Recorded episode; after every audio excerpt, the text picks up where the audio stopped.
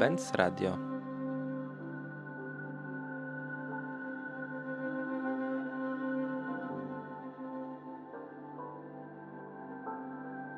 Ewa Foelkel-Krokowicz, CEO Concordia Design. Wyspa Słodowa jest miejscem totalnie wyluzowanym. Ludzie siedzą na trawie, piją sobie piwko, rozmawiają, tam są tłumy po prostu.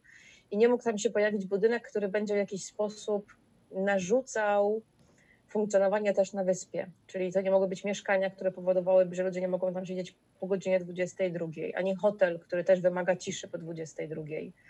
I trzeba było szukać takiego sposobu na to, żeby ten budynek był właśnie w synergii z wyspą z jednej strony, a z drugiej strony, żeby dawał też ten program taki kulturalny i partycypacyjny. Ten budynek, który tam postawiliśmy, jest zdecydowanie budynkiem, który dotyka bardzo wielu różnych grup. I takie też są od nas oczekiwania i były od nas oczekiwania, zarówno miasta, bo ten budynek został kupiony w przetargu i ten przetarg nie opiewał tylko na kwotę, ale też na program, który tam gwarantujemy, że będziemy realizowali. I to był taki bardzo silny wymóg ze strony miasta i mieszkańców.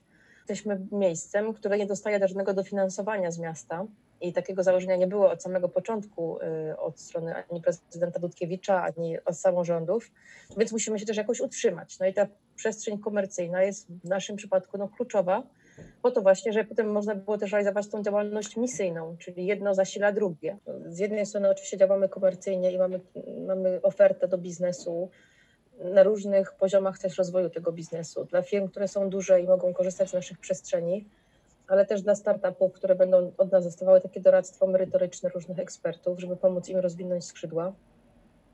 I mamy też przestrzeń, którą będziemy wynajmowali, ale mm, też mm, chcemy oczywiście część wydarzeń finansować z własnych środków i będziemy takie realizacje również jakby mieli, jeśli uznamy, że wydarzenie jest sensowne, wydaje nam się atrakcyjne, jest podobne w jakiejś, nie wiem, mm, otwartości i nowoczesności y, tego, co prezentuje. Y, nie jest dedykowany jakiejś jednej zamkniętej grupie, tylko ma szerokie spektrum działania. Od samego po, po początku powstał taki zamysł, żeby ten budynek intrygował z daleka i żeby on był widoczny i żeby coś, co tam się pojawia i widoczne jest jeszcze z mostu przy, przy uniwersytecie, żeby intrygowało, żeby nas wciągało, żeby zasysało do tego, żeby podejść bliżej. Od samego początku wiedzieliśmy, że to będzie mural, ale początkowo chcieliśmy zrobić to z kimś z Wrocławia, a koniec końców faktycznie stanęło na tym, że było to zrealizowane z Alicją Białą, która wcześniej robiła tutaj z nami też totemy w Poznaniu, przy Bałtyku. Alicja Biała, artystka. Główna przestrzeń, czyli ta taka przeszklona, właśnie bardzo wysoka, ma 300 ileś metrów kwadratowych, a reszta to jest korytarz na, na parterze, czyli 300 metrów kwadratowej tej takiej dużej przestrzeni, w której teraz jest restauracja i bar i prawie 200 korytarza, który się rozciąga jakby od jednej strony budynku do, do drugiej. Na samym początku ja w ogóle nie chciałam malować tej przestrzeni, bo e, timeline miał być dwa miesiące ja wiedziałam, że to jest w ogóle nie do zrobienia w tak krótkim czasie. I proponowałam wtedy takie wiszące rzeźby, z czego jedna z tych rzeźb ostatecznie zawisnęła w budynku, tylko po drugiej stronie. I tak naprawdę chyba dopiero po miesiącu czy po dwóch miesiącach ustaliliśmy z architektami, że jednak to musi być mural. Ten mural staje się jednym z najważniejszych elementów architektury tego od tej strony wyspy. I to było ogromne wyzwanie, żeby nie malować czegoś na budynku, tylko wewnątrz budynku, ale tak de facto te ściany w środku stają się ścianami, które są widoczne na zewnątrz. I ten krajobraz i to, że to nie są pojedyncze tylko elementy namalowane, tylko to jest wszystko jednym dużym tłem, e, spowodowało, że to się stało no, wielkopowierzchniowym, po prostu pięknym freskiem, muralem. Tam dyskusje się toczą na temat tego, co to właściwie jest, bo są różne techniki tego wykonania. Mówimy o tym mural, chociaż jest to wewnątrz budynku. Później, przez znowu bardzo długi czas, ja właśnie już nie pamiętam w sumie jak bardzo długi, ale powstawały kolejne warianty, z czego ja też działałam trochę w taki sposób, jak wcześniej działałam, czyli plamami, czyli nie atakowałam całej przestrzeni. Unikałam bardzo koncepcji zrobienia malarskiego jakby podejścia, czyli zrobienia tła na całości i robienia kompozycji po całości, tylko atakowałam to takimi jakby wlepkami, symbolami, które umieszczałam na tych różnych przestrzeniach i na suficie, i na, i na sufitach, i na ścianach. I w końcu bardzo niechętnie zrobiłam w ciągu tam jednego wieczoru, jak już myślałam, że zaraz mi ten projekt jednak odbiorą, mm, taki malarski pejzaż. rozbity właśnie na ściany, sufit, ściany, sufit. Pokazywałam to zresztą Ewie na naszym spotkaniu w mojej urodziny. No i ona ostatecznie się zachwyciła właśnie tą, tą wersją, która do niej jakąś tam przemówiła i potem już ostatecznie też i architekci poparli ten, ten wariant. Tylko, że de facto pojawił się olbrzymi problem, znaczy on był jakby widoczny od samego początku, czyli że w sumie nie wiadomo jak to zrobić tak szybko. Więc tak naprawdę gdyby nie pandemia, to bym się nie wyrobiła. Koalicja tam zamieszkała w czasie pandemii, dlatego że została zamknięta tam niemalże dosłownie od marca. Mieszkała tam 5 miesięcy i malowała ten mural. I przyjechałam tam jakoś w okolicy kwietnia chyba, żeby to zobaczyć. Ona była tak no, z jednej strony wiedziała, że ona robi to dobrze, ale tak potrzebowała też informacji od ludzi wokół, co o tym myślą i ode mnie, czy ona dobrze dobiera te kolory, czy to jest to, o czym myślałam, czy, czy, czy te postaci się tutaj wpisują. I to myśmy chodziły po tym rusztowaniu i ja się właściwie na każdym kawałeczku zatrzymywałam. Tam były tak piękne, połączone kolory, które ona mieszała, bo nie dostała kolorów konkretnych, tylko mieszała sobie te farby i powstawały tak niezwykłe kolory, że właściwie jak się teraz zatrzyma tam przy tym muralu i się wybierze obojętnie jaki fragment i idzie się fragment po fragmencie, to każdy z nich jest dziełem sztuki.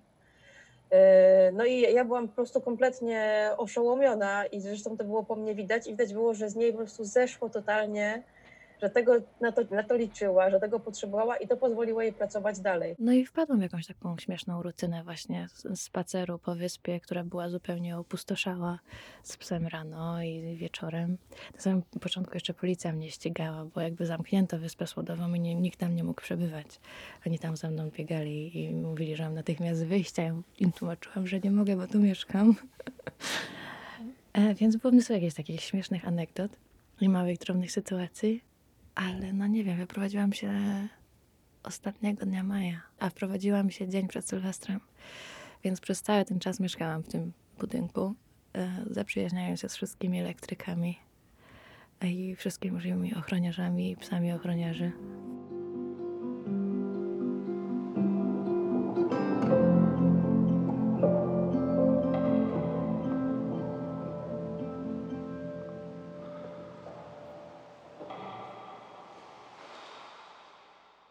Założenie było bardzo jakby humanistyczne, czyli takie, że mamy pokazać upływ czasu i, relacje międzyludzkie. I może czasami, zwłaszcza w tym przypadku startupowo-biznesowym, przekonać, że może nie zawsze mm, szalone tempo jest bardzo potrzebne. Przemysł jest oporny, jeśli chodzi o sponsorowanie i inwestowanie w działania kulturalne i w sztukę.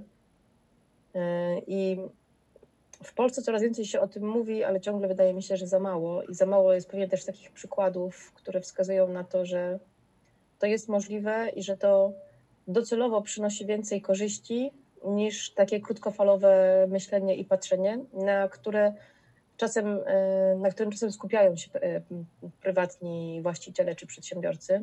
Oni oczekują szybkiego efektu i szybkiego zwrotu, a tutaj inwestycja w kulturę przyniesie długofalowe korzyści dla nas jako dla społeczeństwa, myślę, dla naszych dzieci, dla naszych miast, dla, dla rozwoju y, naszego kraju. Więc wydaje mi się, że takich świadomych właśnie przedsiębiorców jest za mało i ja sama się z tym zmagam, bo tutaj w Poznaniu mamy też Aule Artis. Y, to jest przestrzeń, która służy do tego, żeby pokazywać tam teatry, spektakle, koncerty młodych artystów. No i też nie możemy inwestować w tą przestrzeń regularnie sami, bo to jest właściwie też studnia bez dna. To można, się nie kończy ilość zapytań i chętnych do tego, żeby tam się pokazać. I też potrzebuje sponsorów i też potrzebuje mądrych mecenasów, którzy chcieliby tam być jako marka, jako nazwisko, jako osoba. Tych, tych działań kulturalnych i artystycznych jest dużo bardzo dobrych i oni po prostu nie mogą swobodnie realizować tych swoich y, misyjnych działań. Więc Myślę, że trzeba jeszcze bardziej edukować i jeszcze więcej o tym rozmawiać. Też oczywiście wielka szkoda, że tak mało się włączają w to miasta, samorządy i tak mało pieniędzy publicznych jest też oczywiście alokowanych w ogóle do tego, żeby się więcej w kulturze i sztuce działo, żeby wspierać też młodych twórców, bo takie partnerstwa, myślę, publiczno-prywatne najlepiej by zadziałały. Czyli jest takie poczucie, że dwie strony coś dają od siebie i, i nie ma tego całego ciężaru właśnie tylko na biznesie, ani całego ciężaru tylko na mieście. Więc uważam, że taki, tego, tego typu działania byłyby bardzo skuteczne, ale one oczywiście wymagają ogromnego zaufania po obu stronach. Czyli po pierwsze, wszyscy muszą wierzyć, że jeśli dostaje pieniądze od samorządu, to nie po to, żeby na tym zarobić, tylko po to, żeby pokryć koszty ubezpieczenia, kuratora, yy, wszystkich tych kosztów związanych z przewiezieniem, z transportem, a artysta dostaje swoje, swoją garzę kuratorską i, i swoje wynagrodzenie. I nie ma tutaj żadnych kopert pod stołem, żadnych pieniędzy gdzieś bokiem przekazywanych, tylko realizujemy to w jakiejś większej misji i mamy jakiś taki cel właśnie na, na zasadzie dotarcia z tą kulturą szerzej. No w chwili obecnej zdecydowanie umarły i podupadły nam wszystkie eventy, które realizowaliśmy z wiadomych przyczyn, a stanowiły one też no, no, ogromny fragment na naszych przychodów i zysków, wobec czego jesteśmy w takiej sytuacji, gdzie faktycznie musimy teraz zastanowić się mocno, co dalej. Natomiast no, świetnie sobie radzi doradztwo biznesowe, które my realizujemy. I okazuje się, że takich firm, które przechodzą teraz transformację i potrzebują wsparcia zewnętrznych konsultantów, jest bardzo dużo.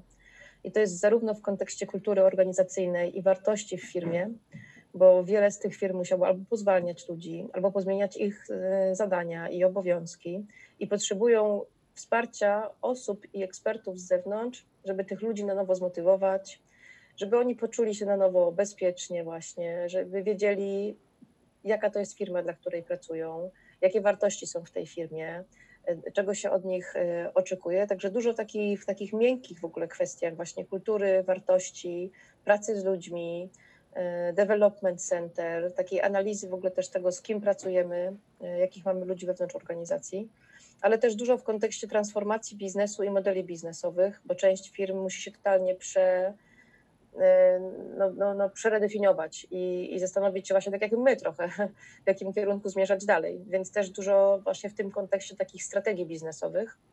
No i projektowania, bo my się generalnie zajmujemy projektowaniem, tylko projektujemy tak samo właśnie tą kulturę organizacyjną, jak i produkt czy usługę, czy model biznesowy. No i też całkiem nieźle sobie radzi ten obszar y, powierzchni biurowej wynajmowanej we Wrocławiu, która dedykowana jest młodym firm, firmom, y, głównie z obszaru y, ICT, no i tutaj to są te firmy, które działają bardzo mocno w nowych technologiach i w digitalu, i to na szczęście dla nich idzie ku górze. Czyli wszyscy teraz czujemy, jak bardzo to, ta technologia przenika nasze życie i jak musimy się na nowo nauczyć w ogóle w niej e, funkcjonować. Także te firmy mają dużo zleceń i potrzebują do tego kreatywnej, e, dobrej przestrzeni e, do tego, żeby mogli pracować i na te pytania odpowiadać. No tak patrząc też właśnie na to, co się dzieje na zachodzie i różne inwestycje się rozwijają, jakie zawierają w sobie składowe i elementy, żeby odpowiadać na te potrzeby, które są e, naszych czasów, to właśnie wygląda na to, że łączenie bardzo wielu różnych obszarów jest takim kierunkiem. I też na zachodzie coraz częściej obserwuję to, że sztuka staje się nie takim elementem marketingowym, takiego po prostu dołożenia tego, bo tak wypada i taka jest moda, tylko faktycznie jest y, takim miejscem no, silnej ingerencji na to, co się dzieje wokół.